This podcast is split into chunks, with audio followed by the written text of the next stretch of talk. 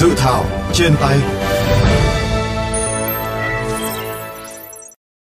Chào các bạn, đây là chương trình dự thảo trên tay của VOV Giao thông FM 91 MHz.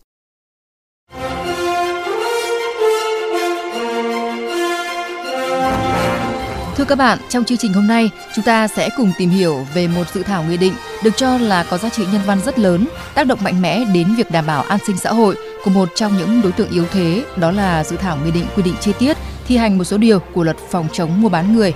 Bạn đã có trên tay dự thảo nghị định này chưa? Nếu được ban hành, các hoạt động hỗ trợ nạn nhân của nạn mua bán người sẽ được mở rộng hỗ trợ ra sao?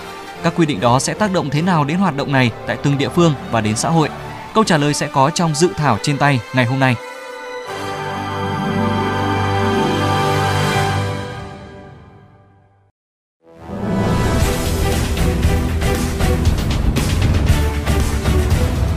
Phút chân dung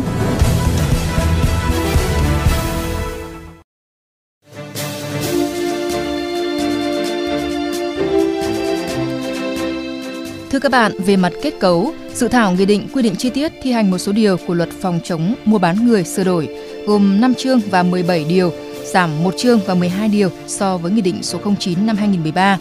Về các quy định chung, cơ sở hỗ trợ nạn nhân, chế độ hỗ trợ và trình tự thủ tục thực hiện chế độ hỗ trợ nạn nhân, trách nhiệm quản lý nhà nước về công tác hỗ trợ nạn nhân. Về điều kiện thành lập cơ sở hỗ trợ nạn nhân, Điều 6 dự thảo nghị định đã mở rộng cấp phép thành lập cơ sở hỗ trợ nạn nhân cho tổ chức cá nhân nước ngoài. Theo tờ trình dự thảo, điều này sẽ đa dạng hóa nguồn lực có thể huy động để giúp đỡ các nạn nhân bị buôn bán người. Để tạo sự liên thông giữa các cơ quan đơn vị và địa phương trong việc hỗ trợ nạn nhân bị buôn bán người, Điều 9 dự thảo nghị định đã quy định chi tiết về quy trình hỗ trợ nạn nhân. Theo đó, việc hỗ trợ nạn nhân bao gồm toàn bộ các bước, các dịch vụ hỗ trợ do các cơ quan tổ chức cá nhân thực hiện, giúp nạn nhân ổn định về tâm lý, thể chất, các điều kiện cần thiết để hòa nhập cộng đồng, từ hỗ trợ ban đầu, hỗ trợ phục hồi và hỗ trợ hòa nhập. Về trình tự thủ tục hỗ trợ nạn nhân được quy định tại khoản 4 điều 9 dự thảo nghị định. Theo đó, từ khi nạn nhân được tiếp nhận giải cứu đến khi hòa nhập cộng đồng đều được hỗ trợ bảo vệ. Điều này sẽ góp phần giải tỏa lo lắng bị trả thù sau khi cung cấp lời khai về các đối tượng buôn người cho công an, biên phòng.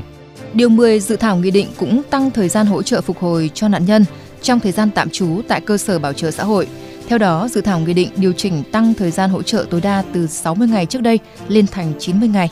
Sau khi lấy ý kiến các bộ ngành trung ương, ủy ban nhân dân các tỉnh thành phố và ý kiến nhân dân, dự thảo nghị định về thi hành luật phòng chống mua bán người sửa đổi sẽ được chỉnh lý hoàn thiện theo ý kiến thẩm định của Bộ Tư pháp.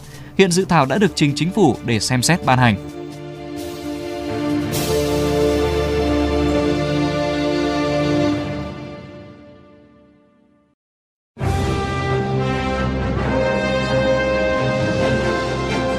Tiếng nói lập pháp Thưa quý vị, dự thảo nghị định quy định chi tiết thi hành một số điều của luật phòng chống mua bán người sửa đổi nếu được ban hành sẽ có tác động xã hội như thế nào? Các nạn nhân bị buôn bán người được bảo vệ và tạo điều kiện ổn định tâm lý, nghề nghiệp, tạo việc làm để họ sớm hòa nhập cộng đồng ra sao? Phóng viên Quách Đồng của VV Giao thông có cuộc trao đổi với bà Nguyễn Thùy Dương, Phó Cục trưởng Cục Phòng chống tệ nạn xã hội, Bộ Lao động Thương binh và Xã hội, đơn vị chủ trì soạn thảo nghị định về những nội dung này. Xin bà cho biết một vài điểm đáng chú ý nhất của dự thảo nghị định này. Thứ nhất là nó sẽ có thay đổi quy định về cái việc thành lập cơ sở hỗ trợ nạn nhân. Trong đó thì sẽ sửa đổi cái vấn đề cơ bản nhất đó là thẩm quyền quyết định về việc cấp giấy phép thành lập các cơ sở hỗ trợ nạn nhân. Thứ hai nữa là quy định về các cái chế độ hỗ trợ cho nạn nhân thì chúng tôi sẽ quy định theo hướng ba nhóm dịch vụ. Thứ nhất đó là hỗ trợ ban đầu, thứ hai là hỗ trợ phục hồi và thứ ba là hỗ trợ hòa nhập. Theo đó thì hỗ trợ ban đầu sẽ bao gồm một số những cái chế độ ví dụ như hỗ trợ về ăn mặc ở đi lại hỗ trợ phục hồi thì hỗ trợ về mặt y tế và tâm lý trong các cơ sở và nạn nhân ở trong các cơ sở này thì họ sẽ nâng cái thời gian phục hồi sẽ là từ 60 ngày lên đến 90 ngày và cái thứ ba nữa là về hỗ trợ hòa nhập thì ờ, tương ứng với nó sẽ là trợ cấp khó khăn ban đầu rồi hỗ trợ về việc làm hỗ trợ về dạy nghề, vay vốn. Lâu nay việc trợ cấp khó khăn lần đầu cho nạn nhân bị buôn bán người gặp rất nhiều khó khăn bởi địa phương phải xác định đó là hộ nghèo. Dự thảo nghị định mới lần này đã mở ra hướng khắc phục như thế nào? Vướng mắc này là nó vướng mắc từ luật. Tuy nhiên, trong cái dự thảo nghị định lần này thì chúng tôi cũng có một cái hướng mở. Đó là chúng tôi sẽ giao cho Hội đồng Nhân dân cấp tỉnh quyết định hỗ trợ các đặc thù của địa phương, trong đó có cái hỗ trợ nạn nhân và có cái trợ cấp khó khăn ban đầu. Và chúng tôi cũng mạnh dạn đề xuất mức trợ cấp khó khăn ban đầu sẽ là 1 triệu đồng trên một tháng và nạn nhân sẽ được hưởng liên tục trong vòng 3 tháng. Đấy là mức tối thiểu. Theo bà, khi nghị định được ban hành thì sẽ có tác động xã hội như thế nào?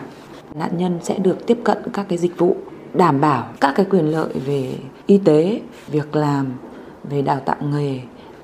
Thứ hai nữa là về mặt ngân sách ấy, nó cũng không tăng là bao nhiêu, bởi vì cái số nạn nhân bị mua bán trở về theo báo cáo chưa đầy đủ của các địa phương gửi thì một năm chúng ta hỗ trợ cỡ khoảng hơn 400 nạn nhân nhưng mà không phải trong tất cả hơn 400 nạn nhân họ đều có nhu cầu, mà chỉ những nạn nhân họ có nhu cầu thì chúng ta mới hỗ trợ.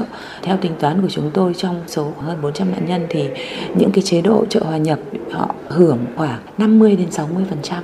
Như vậy thì tác động rất lớn ở đây nó cũng nhằm đảm bảo trật tự an toàn xã hội cũng như là đảm bảo cái an sinh cho đối tượng.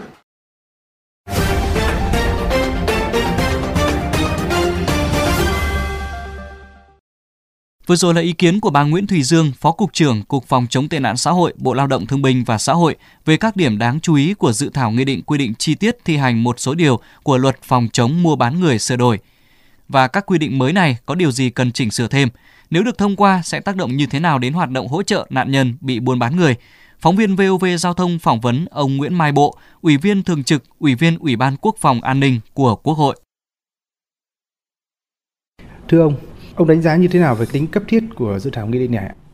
Luật phòng chống mua bán người đã được ban hành tương đối lâu và nạn nhân của tệ nạn buôn bán người người ta chịu thiệt hại rất lớn không những về thể chất mà cả về tình cảm, về danh dự nữa.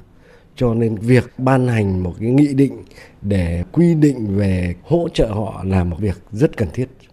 Lâu nay, việc trợ cấp ban đầu cho nạn nhân bị buôn bán người khó thực hiện do yêu cầu nạn nhân phải là hộ nghèo. Tuy vậy thì thực tế, những trường hợp bị buôn bán người, họ lại vắng mặt lâu năm tại địa phương nên rất khó xác nhận họ là hộ nghèo. Vậy theo ông dự thảo nghị định cần quy định như thế nào để tháo gỡ những khó khăn này?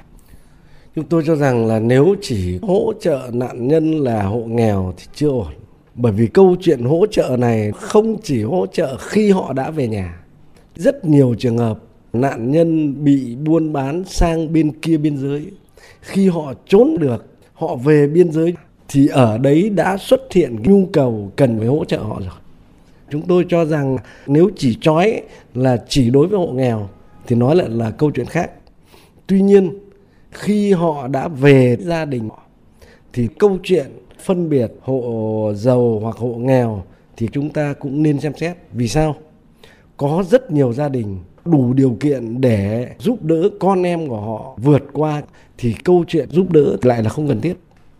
Nhưng cũng sẽ rất cần thiết khi những gia đình họ nghèo thực sự, họ không đủ điều kiện để giúp con em gia đình họ tái hòa nhập bởi vì họ bị buôn bán sang bên kia biên giới có khi chục năm. Đến bây giờ họ về là về hai bàn tay trắng. Thì việc chúng ta giúp đỡ họ để họ hòa nhập lại với cộng đồng thì chúng tôi cho rằng cái đó là rất cần thiết. Bên cạnh đó thì các cái chính sách về hỗ trợ đào tạo nghề tạo việc làm cũng như là vay vốn thì cần được quy định như thế nào để giúp nạn nhân sớm ổn định cuộc sống ạ?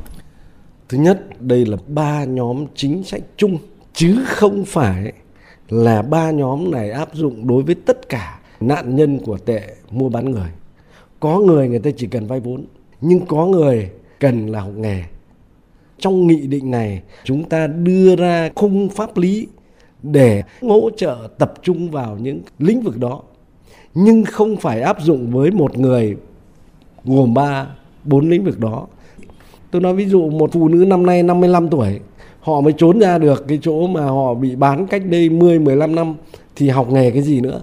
Thì rõ ràng trong dự thảo nghị định này chúng tôi cho rằng đã bao hàm cái cơ sở pháp lý để nay mai chúng ta áp dụng đối với từng đối tượng cụ thể. Vâng, xin cảm ơn ông.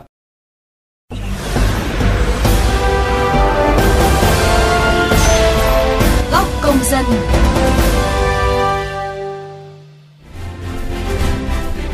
Thưa các bạn, sau 7 năm thi hành Nghị định số 09 năm 2013 quy định chi tiết thi hành một số điều của luật phòng chống mua bán người, Nghị định đã bộc lộ rất nhiều những hạn chế, từ thẩm quyền thành lập cơ sở hỗ trợ nạn nhân, quy trình thủ tục hỗ trợ nạn nhân còn dườm già, tốn thời gian, thậm chí quy định trói buộc khiến cho việc hỗ trợ nạn nhân bị buôn bán người khó thực hiện.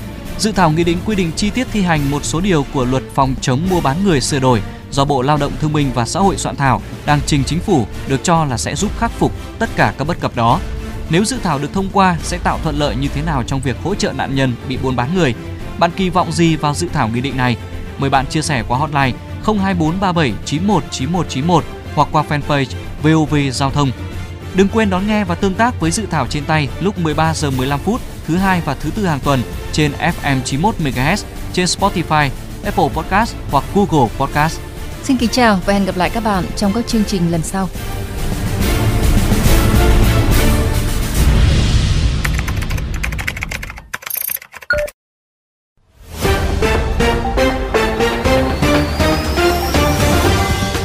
Đề xuất hoàn toàn mới, những thông tin trái chiều xung quanh các dự thảo luật, những thuyết minh của cơ quan xây dựng, những phân tích và phản biện của các nhà lập pháp. bạn được gì và mất gì nếu dự thảo luật đó được thông qua? Bạn có thể mặc cả lợi ích của mình như thế nào?